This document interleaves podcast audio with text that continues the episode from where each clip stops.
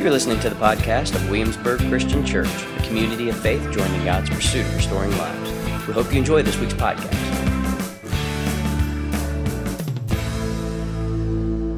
We've been talking for several weeks about uh, disordered loves and how the gospel, as much as doing anything else, confronts the way that we love so that ultimately our love can be formed by God's love. Or as Jesus says in John chapter 15, so that we can love others as he has loved us. And as it does that, as the gospel forms our love into the image of, of God's love, it does a couple of different things.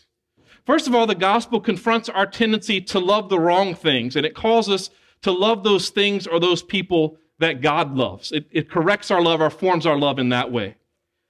It also confronts the way that we sometimes love things or people too much, and it calls us away from giving those things or those people inappropriate sway over our lives and over the decisions that we make. And then finally, the gospel calls us, or the gospel confronts us in the way that we love sometimes too little by calling us to make room in our lives to give attention to those who maybe aren't always natural objects of our goodwill. People like the poor and the sick and the imprisoned and the foreigner and even our enemies, Jesus calls us to love. And so uh, much of what the gospel is about has to do with reorienting our loves. Jesus' own, this passage that we read this morning about serving, you know, not serving money and God is one of those passages that draws us into that reorientation as well. And as we've been discussing, as we've been discussing that, as we've been talking about the way that Jesus invites us into a different way of loving. We've been giving our attention over the last couple of weeks to the seven capital vices, or what are sometimes referred to as the seven deadly sins, and how each of those sins or each of those vices is really just a byproduct of some misplaced love. Sin is a symptom of some disordered love, either loving the wrong thing or loving something or someone too much or loving something or someone too little. But this morning, as we continue our examination of those seven capital vices, which Fred described last week as those sins that become sins of habit, or those sins that have a way of dictating the way that we live and, and determining the type of people that we become. But as we continue our examination of those seven capital vices this morning, we're going to turn our attention to one that for me is a little bit uncomfortable, and it is the, the vice of greed. We're going to be talking about our disordered loves toward material possessions and money.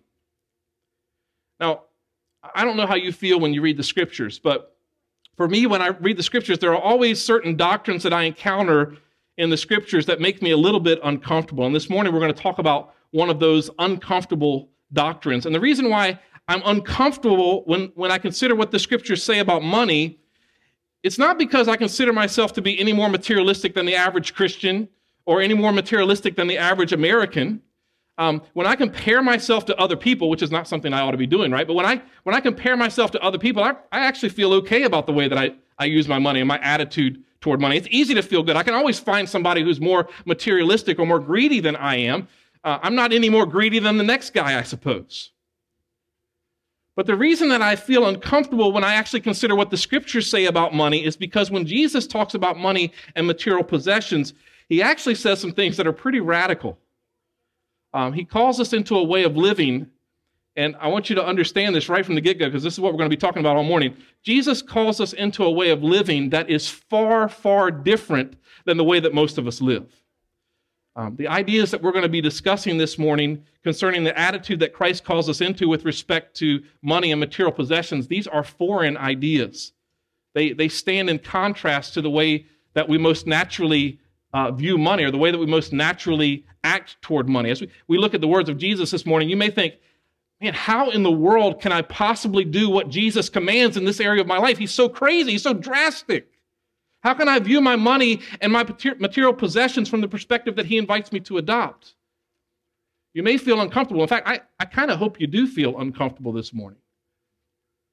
But rather than being downcast and guilt ridden as we consider uh, what Jesus says with respect to money, I want to look at the scriptures this morning with the hope that regardless of where we are at this very moment, if you and I will make room for God's Spirit to speak to us and form us with respect to the way that we view our money, God can actually change us. Uh, I think sometimes we don't really give God credit for his ability to do that, especially when it comes to our money, because we're so used to living the way that we live. But God can actually change us. And if we allow us to ch- him to change us, he can actually use us in some wonderful and, and unexpected ways. And so I want us to look at the scriptures this morning, not in despair, but in the hope that the King of the universe can actually reorder our loves in those areas where perhaps they've gone horribly awry. We're going to begin by looking at Luke chapter 12 and an encounter that Jesus has with a man in this passage. In Luke chapter 12, um, we're going to see that Jesus is engaged with a discussion, in a discussion with a man who's in a dispute with his brother about an inheritance.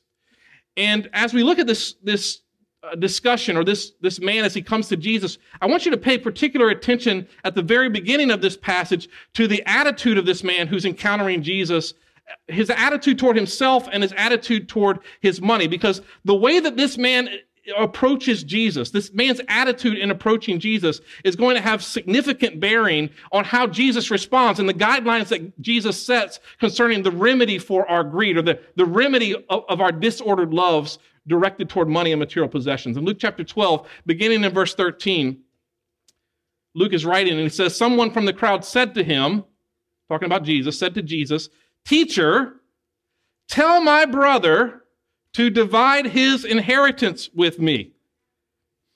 Now, again, before we get into uh, Jesus' response and his teaching on our attitude toward money, notice this man's focus in coming to Jesus. He, when Jesus. when this man comes to Jesus, he's totally focused on himself. He comes to Jesus and said, Jesus, tell my brother essentially to give me some of what he has. I want some of his stuff. His focus on himself, see, has produced in him this lack of contentment. And he's asking Jesus to do something, not to change his attitude toward the thing that he already has. He's not asking Jesus to produce contentment, but he's asking Jesus to, to change his situation so that he has more. He's asking Jesus to change his circumstances.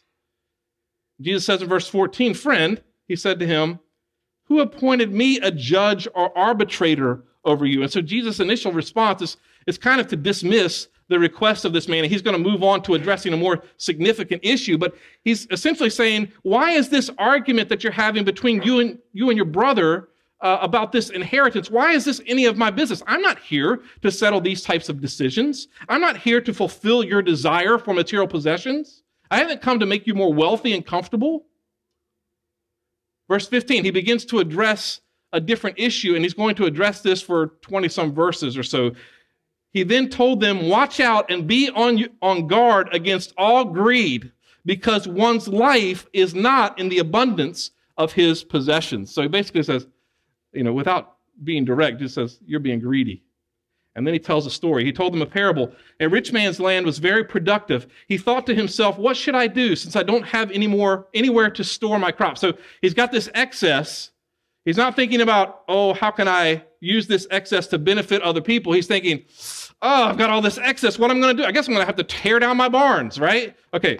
Um, I will do this. He said, I'll tear down my barns and build bigger ones and store all my grain and my goods there. Then I'll say to myself, You have many goods stored up for many years. Take it easy, eat, drink, and enjoy yourself. Now, I want you to pay attention to those last several words. Take it easy, eat, drink, and enjoy yourself. This is what this greedy man that Jesus identifies is saying to himself. Now, without growing into great uh, detail, I just want to notice the tone of this story that Jesus begins to, t- to tell. Notice the attitude of this man that Jesus describes in this parable as he's beginning to teach uh, what our attitudes toward our money and our material possessions ought to be. This man, not only the man that has come to Jesus, but this man about whom Jesus tells this story, again, is focusing on himself. He's only thinking about his comfort and his well being. He's successful and he's aiming toward this is where I get uncomfortable. He's aiming toward a life of ease and he's aiming toward a life of enjoyment. And we might as well be honest, he has just described the American dream.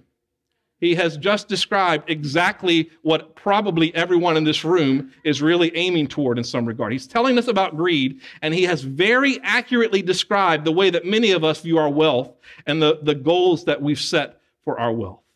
Just ask Jason Blanchard. These are the goals that I have for my wealth as well. right? Okay, so this man who identifies, uh, sorry, this man who Jesus identifies as greedy is living in such a way that he can get to the end of his life and ultimately take it easy and enjoy himself. It's, it's a very typical way to live. But notice that Jesus is calling us out of what is the normal way of operating. Jesus makes it clear, very, very clear, frighteningly, frighteningly clear, that he isn't concerned with letting us maintain, maintain the status quo. He's not concerned with what's normal for the rest of society as far as the, the pursuit of money and material possessions. He's not worried about that. Instead, what Jesus is concerned with is calling us to a different way.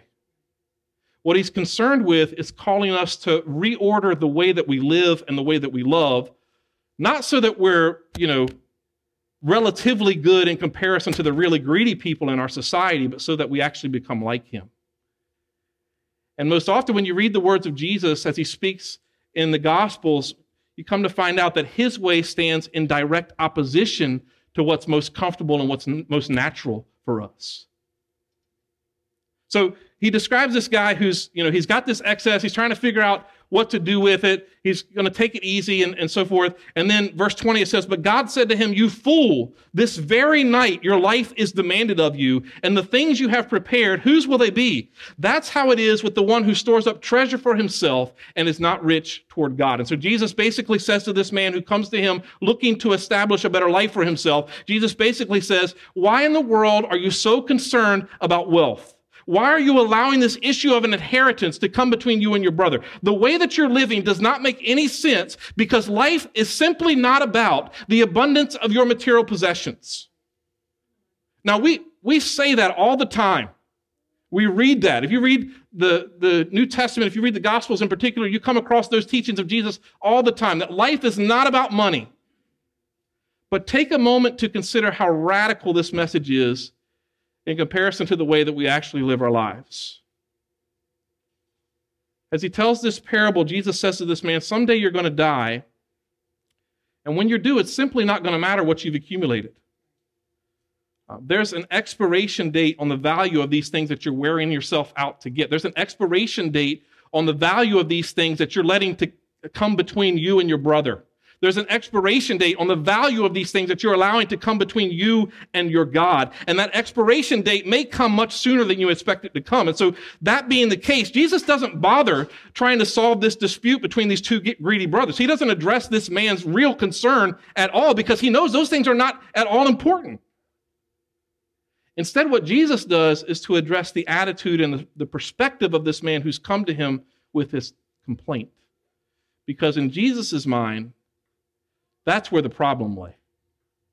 It wasn't in the amount of money that he had, it was in his attitude toward money altogether. It wasn't a matter of how much this man needed in order to find contentment, it was a matter of disordered loves. As you might expect, Jesus' words are very similar to some things that Paul says in the sixth chapter of 1 Timothy. Paul as he's beginning there in verse 7 of 1 Timothy chapter 6. He says, For we brought nothing into the world, and we can take nothing out. But if we have food and clothing, we will be content with that. Man, is that true? Paul, like Jesus, reminds us that we're not going to be able to take anything with us when we die. Every material possession that you own, every dollar that you earn, has an expiration date when it will have absolutely no value. That's how Paul begins that passage that we just read. And then he goes on to identify some of the consequences of pursuing these things. And he talks about what the real problem is and how we address that real problem. He offers a, a remedy. He says there in verse 9, but those who want to fall, sorry, but those who want to be rich fall into temptation, a trap, and many foolish and harmful desires, which plunge people into ruin and destruction.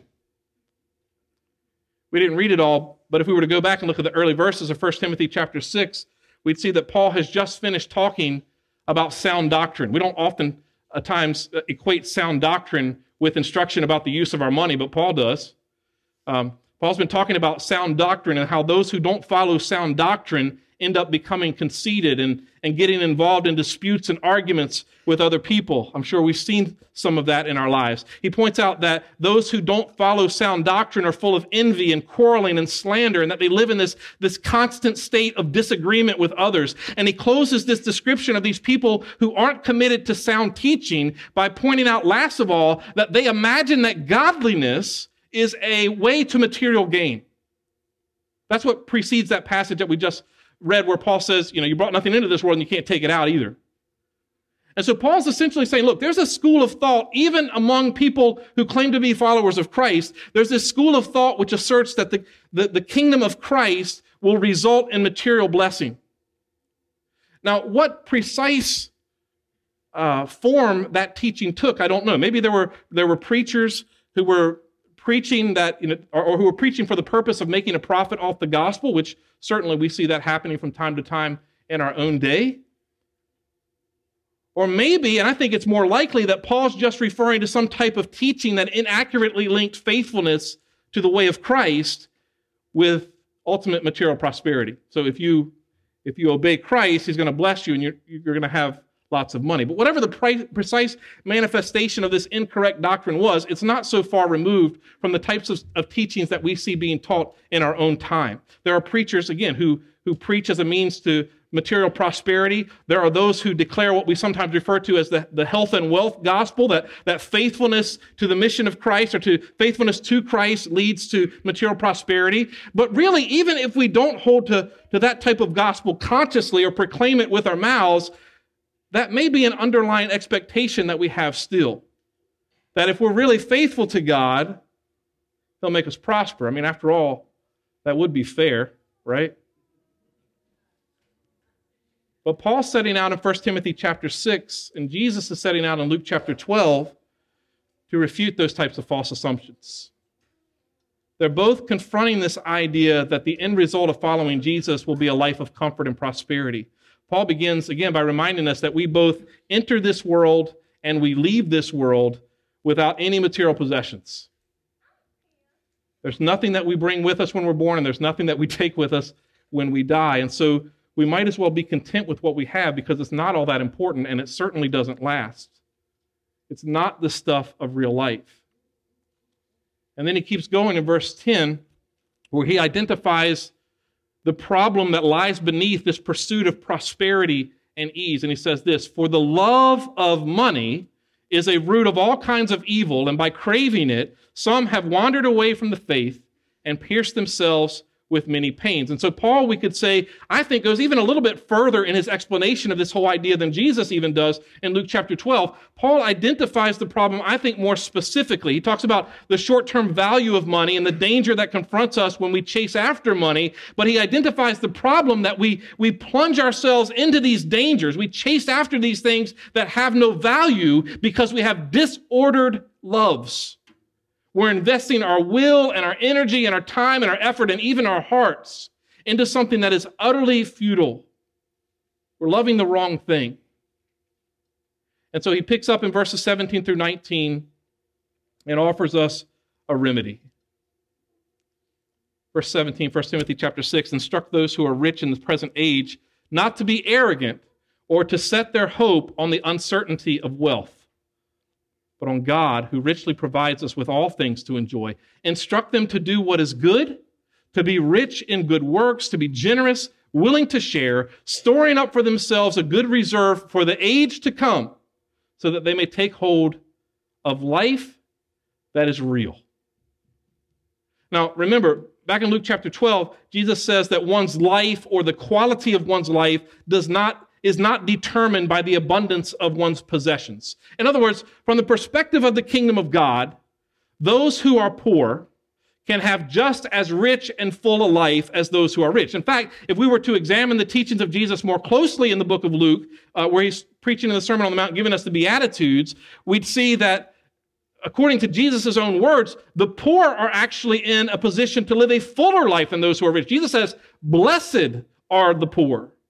And that's why James encourages the poor to take pride in their high position. He reverses the way that we normally see, see things. Those are in hum- those who are in humble circumstances materially are at an advantage when it comes to life in the kingdom of God because they're actually better suited to adopt the priorities of the Messiah. They're not as distracted as those of us who are rich. And Paul reinforces that same idea by introducing for us what is a paradox when he says that real life is taken hold of when rather than holding on to our material possessions, we share and we're generous and we use our possessions to administer goodness and grace to others rather than storing up for ourselves.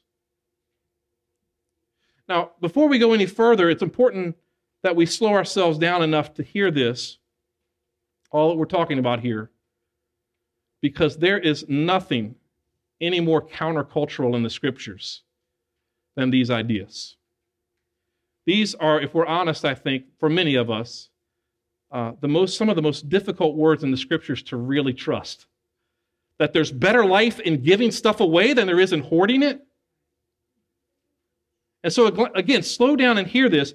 Let it sink in. Jesus and Paul are both adamantly asserting that the quality of your life has nothing to do with the amount or the quality of your possessions. I'll say it again. The quality of your life has nothing to do with the amount or the quality of your possessions. Now, that doesn't mean that there isn't some benefit to material possessions. That doesn't mean that material possessions can't make life enjoyable if they're appropriate, appropriately received. Paul addresses that as well right here in 1 Timothy chapter 6. In, in verse 17, he said, God richly provides us with all things to enjoy. And he says that in the context of talking about money and material possessions. God richly provides these things for you to enjoy. Earlier in the fourth chapter of this same letter, Paul says that all things that God created are good and nothing should be rejected if it's received with thanksgiving. And so clearly, God isn't asking us to live a life of asceticism. He's not asking us to totally uh, abstain from the accumulation of material possessions or, or from enjoying those things. Anything that's received with thanksgiving, anything that's received with appreciation and contentment, with the proper perspective, being understood as a blessing from God rather than becoming an object of our trust itself, any of those things that God has created, Paul says, are good, can be good and pleasing. I just finished reading a book about Gandhi. And uh, Gandhi, among other things, was an ascetic. Uh, he believed in abstaining from many of the material comforts that you and I would consider to be just the most basic necessities. For example, when he would move around India and stay in different homes and hotels. Um,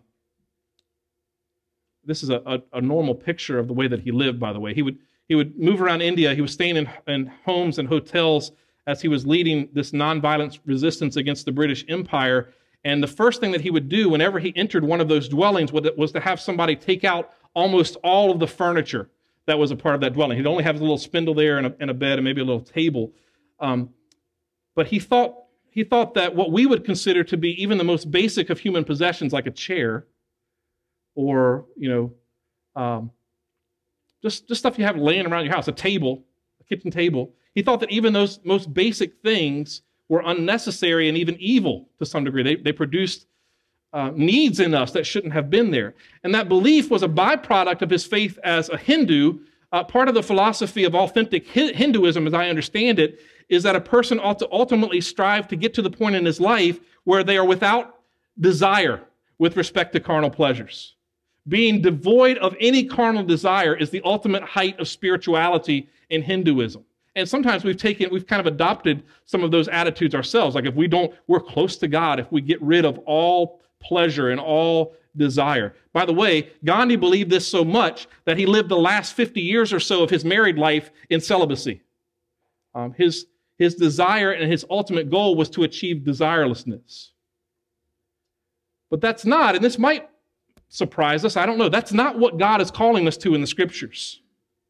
In fact, in 1 Timothy chapter 4, Paul outright uh, rejects asceticism done only for its own purpose as a teaching of demons. That's how strongly he felt about this not being what Christ is calling us to in the gospel. In many ways, this can become a source of pride. In fact, there's an indication, even in the life of Gandhi, although he was a revolutionary and he did many things to defend some of the world's poorest and most marginalized people, there's an indication in his language that Gandhi's asceticism, his, his ability to develop this extreme sort of discipline became a source of great pride to him.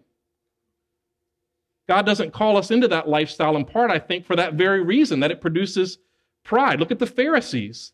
They were good at obeying the law and they got proud. They didn't get closer to God. And so instead, Paul points out that God's provided certain gifts for us, including material possessions, just for the simple fact that he wants to give us pleasure. Now, we don't often think of God in those terms, do we? And I, I don't know why.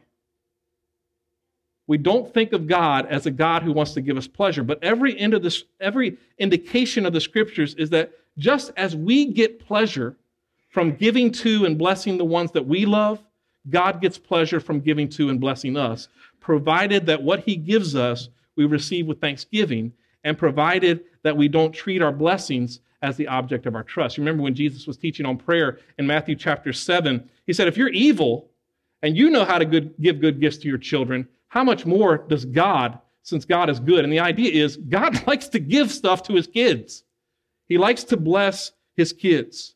Despite the way that it's sometimes interpreted, the scriptures then are not teaching us self denial just for the sake of self denial. Now, now, the idea of self denial is definitely in the scriptures, so don't please don't misunderstand me. But instead, what the scriptures are teaching, rather than just self denial for its own sake, the scriptures are calling us into a change of perspective with regard to our material possessions and money. It's a more difficult way to live in some regard than simple asceticism because it requires navigating the tension between genuinely enjoying the blessings that God has given us with thanksgiving, but at the same time learning not to place our trust in those things. That's a more difficult way to live than just to say, eh, I'm not gonna, I'm not gonna look at those things. God's saying, enjoy these things with thanksgiving, but do not trust them. And as Jesus continues to teach, he's going to say, ensure that you do not trust them by giving them away. Verse 22. It seems like Jesus is, uh, of Luke chapter 12, by the way, it seems like Jesus is shifting topics here, but this is all part of one, one discussion. He says, Therefore, I tell you, don't worry about your life, what you will eat, or about the body, what you will wear, for life is more than food, and the body more than clothing. Consider the ravens. They don't sow or reap they don't have a storeroom or a barn. They don't accumulate their excess, in other words. Yet God feeds them. Aren't you worth much more than the birds? Can any of you add a cubit to his height by worrying? If then you're not able to even do a little thing, why worry about the rest? Consider how the wildflowers grow. They don't labor or spin thread. Yet I tell you, not even Solomon in all his splendor was adorned with one, like one of these. If that's how God clothes the grass which is in the field today and is thrown into the furnace tomorrow, how much more will he do for you, O you of little faith? All right, step on your toes. All right, verse 29 Don't keep striving for what you should eat and what you should drink, and don't be anxious, for the Gentile world eagerly seeks all these things and your father. And I think that word, that use of father must have been intentional. Jesus doesn't say your master. He doesn't say your Lord. He says your father in the context of talking about God taking care of us and providing for us and giving good gifts to us because I think he wants us to understand, listen, you're serving a God who's not just a slave master. You're serving a God who is your father and fathers provide, right? Your father knows what they need. James in James chapter 1, I think it is, says that uh, he talks about he's talking about the father of lights.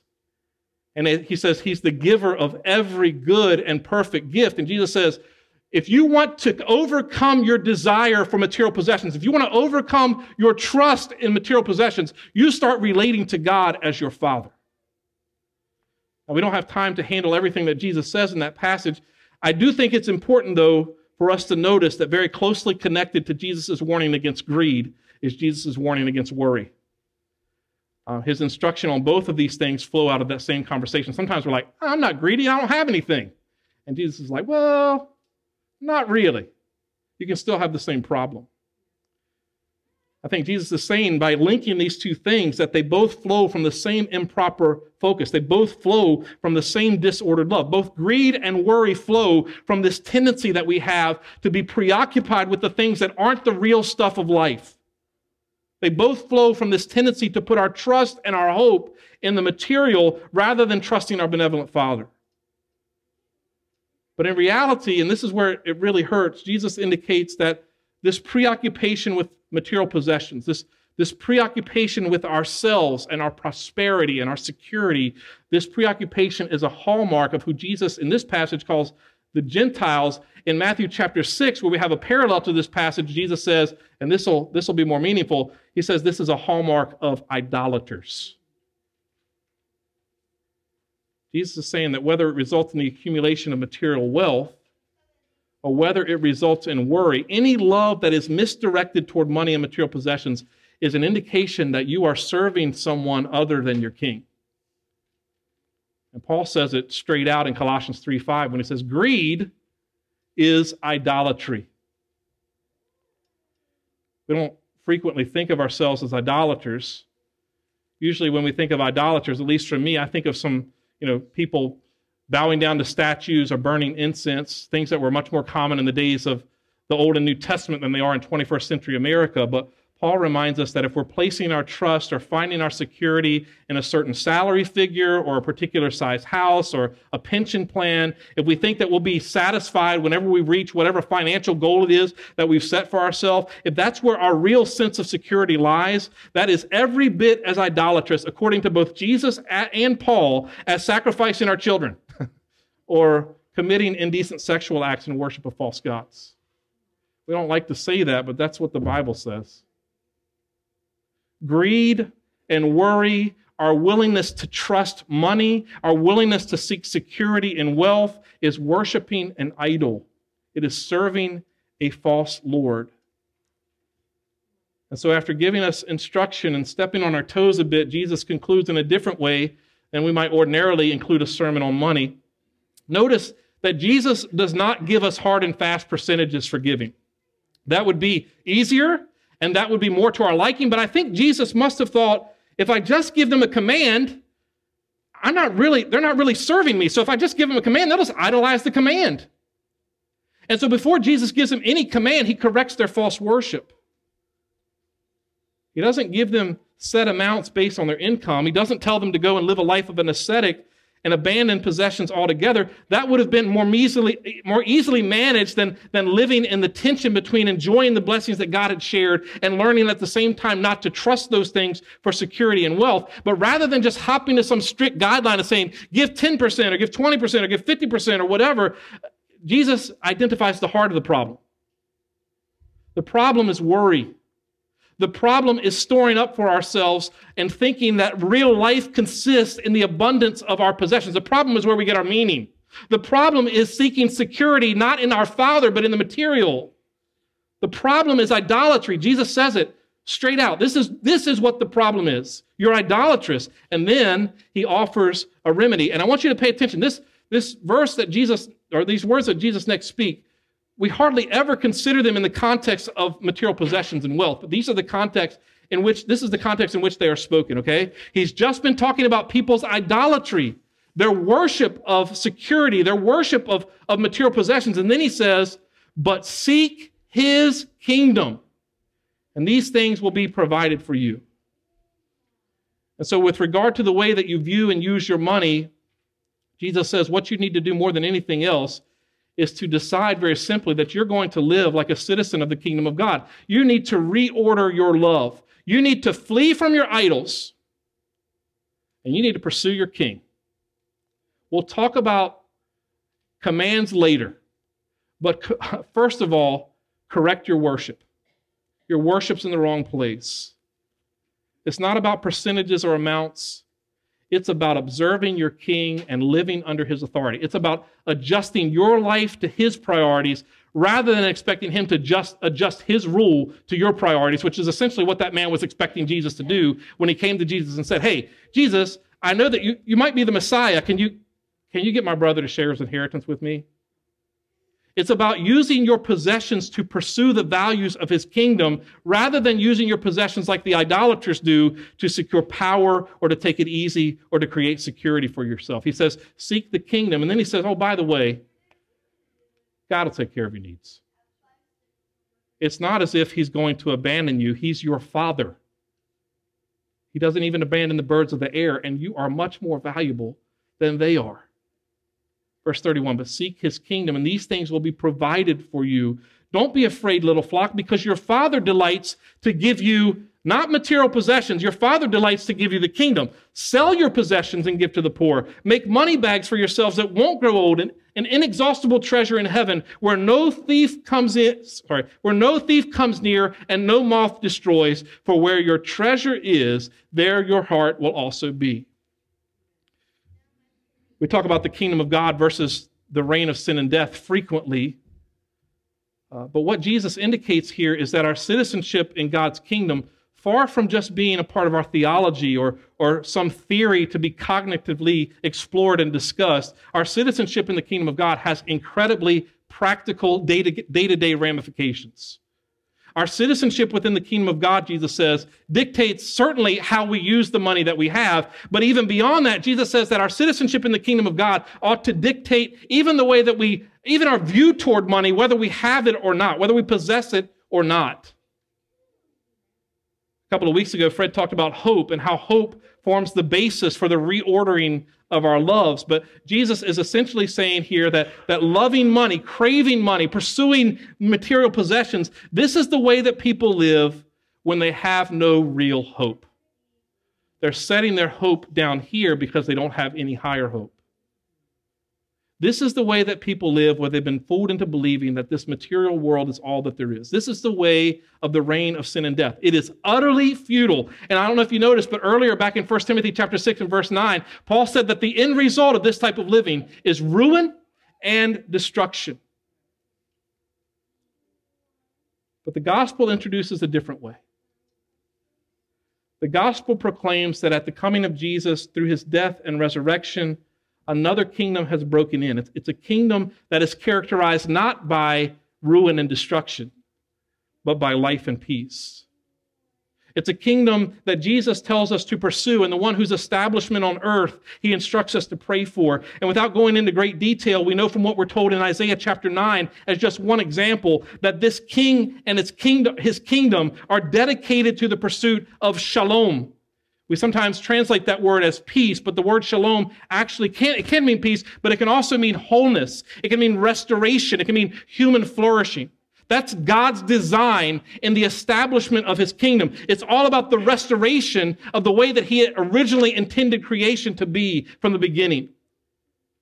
But it's important that we recognize that Jesus addresses our disordered love of money as he, as he addresses our greed and the resulting worry. He says, Don't be like the idolaters. Don't be like those who don't know God. Don't be like those who live as if this world is all there is. Don't be like those who focus only on that which is visible in front of them, those who have no hope. No, instead, if you want to remedy your greed and your worry, if you want to reorder your love with respect to material possessions and money, seek the kingdom. Pursue your king. With respect to money and material possessions, in other words, focus not on how you can use those things for your own advancement. That results in ruin and destruction, but rather focus on how you can use those things for the establishment of shalom, for the pursuit of restoration and wholeness and human flourishing in the name of the King of Kings. Seek the kingdom, he says. Focus your attention on the pursuit of the wellness of others. Sell your possessions and give to the poor. A lot of times when we think of of, of giving to the poor, we think that our gifts to the poor are done for their benefit, right? And, and I guess there's some truth to that. But notice that in the context of talking about idolatry and greed and worry, Jesus indicates that our giving to the poor is not for their benefit, but for ours, because the giving of our possessions is the way that we open our hands and our hearts to receive the kingdom that Jesus said God delights to give us. He's saying, don't grasp on to material possessions, open your hands so God can give you the kingdom. Jesus indicates that this is the way that we align our hearts with the heart of God. This is the way that we seek the kingdom. This is the way that we give life to our previously disordered loves. Jesus says, concern yourself with the things that concern your king by selling your possessions and giving to the poor. And then he says, for where your treasure is, there your heart will be also. In other words, if your treasure is focused on you, if you're focused on building bigger storehouses for yourself, that's an indication that your heart is dominated by the dominion of darkness. You don't have to worship the devil, you just have to worship money. And it doesn't really matter what you say you believe because your life is a proclamation that you really haven't received the kingdom because you haven't trusted the king. You can't keep a tight grasp on your material security and at the same time open your hands to receive the kingdom that God delights to give you. But on the other hand, if, if your treasure is invested in the poor, if your treasure is invested in the pursuit of restoration and wholeness in the lives of the broken and the needy, there's an indication that you have actually opened your hands and your heart to receive the kingdom the Father delights to give you. Jesus is saying, give to the poor as a way of reorienting your love after the pattern of the kingdom. This is not about legalistic uh, requirements or commands regarding percentages. It's not about that. This is the reordering of the way that we view our entire lives. This is about living in a way that's concerned with the priorities of an entirely different kingdom. At the table, we're tangibly reminded of the priorities of our King. In 2 Corinthians chapter 8, Paul was writing to the Corinthians in part to get them to take up a collection for their suffering brothers and sisters in the church at Jerusalem. And he presents them with the need of those who were experiencing hardship, they were living in the midst of brokenness.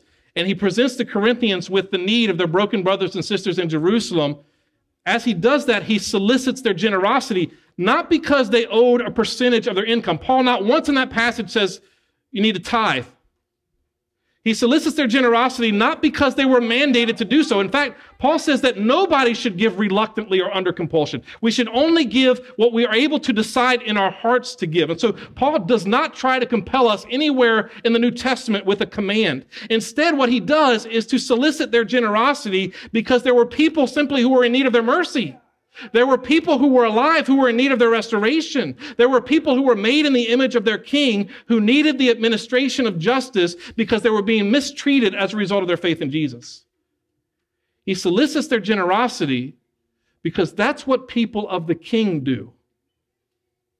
Children of the giver of all good gifts give.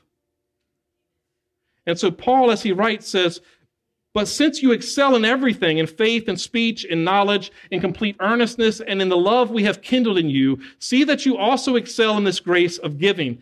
I am not commanding you, but he doesn't let him off the hook that easy. I am not commanding you, but I want to test the sincerity of your love by comparing it with the earnestness of others. For you know the grace of our Lord Jesus Christ, that though he was rich, Yet for your sake, he became poor so that you, through his poverty, might become rich. He says, I'm not commanding you, and I'm really not, but I want to test the sincerity, the sincerity of your love by comparing it with the giving of others. I'm not commanding you, but this is an absolute indication of your commitment to the priorities of the kingdom of God. I'm not commanding you, but I am testing you to see where your loyalties and your allegiances really lie. This is not an issue of the law. That's why I'm not commanding you. This is an issue of your heart. And so tell me, he says, where is your heart? And he says, I can tell where your heart is by where you're spending your money. And then he says, by the way, don't forget about Jesus. He, he invites us, in other words, when our hearts are reluctant to give, to compare the love and giving of our Lord, who actually gave not on behalf of others alone, but on our behalf as well. He goes on in verse 13 Our desire is not that others might be relieved while you are hard pressed, but that there might be equality. Yee, that's uncomfortable. At the present time, your plenty will supply what they need, so that in turn, their plenty will supply what you need. The goal is equality. Now, let's say this plainly. This is not socialism. This is the Bible. This is Paul saying that this is the way of our king The goal is equality.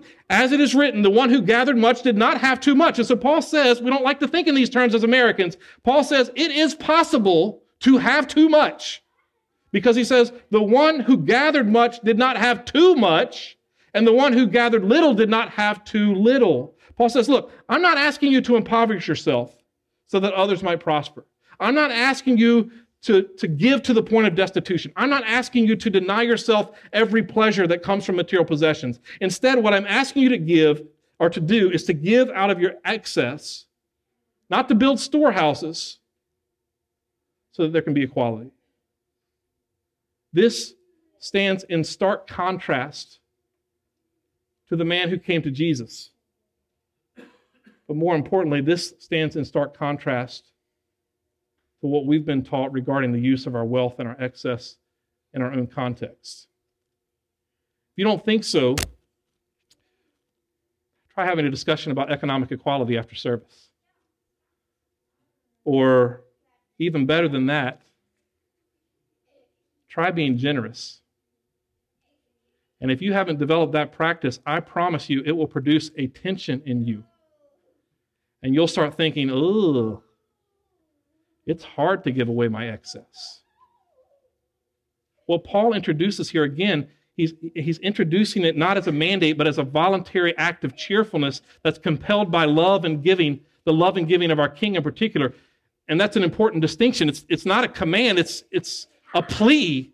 But what he introduces here does not coincide with the value of the earthly kingdom of which we are a member but as if to silence all arguments, as if to silence our the internal part of us that says, eh. In the midst of speaking of this type of radical generosity, Paul says, Look, I'm not asking you to impoverish yourself, but even if I was, isn't that exactly what Jesus, your King, did for you? Though he was rich, didn't he become poor for your sake? So that you through his poverty might become rich? Hasn't Jesus already given immeasurably more than you'll ever be able to give? He encourages us to give generously, and then he calls our attention to Jesus. Friends, the table is a reminder that our Lord is a giver. John, and maybe the most familiar passage in all the New Testament, said, For God so loved the world that he gave. Jesus says, seek the kingdom. But when we seek the kingdom, this is what we find. At the center of the kingdom is a king who gives. At the center of the kingdom is a king who calls us out of our greed, out of our reliance on material wealth and money, out of our worry about food and clothing and shelter, out of our love of comfort, first of all, to trust in him, and then to demonstrate our trust by the pursuit of his way, which is the way of generosity, the way of self giving love. Jesus says, Look at me and go and be generous. And so come and be reminded this morning as you come to the table of the overwhelming generosity of your King on your behalf. Come and reorder your love. Come and seek his kingdom.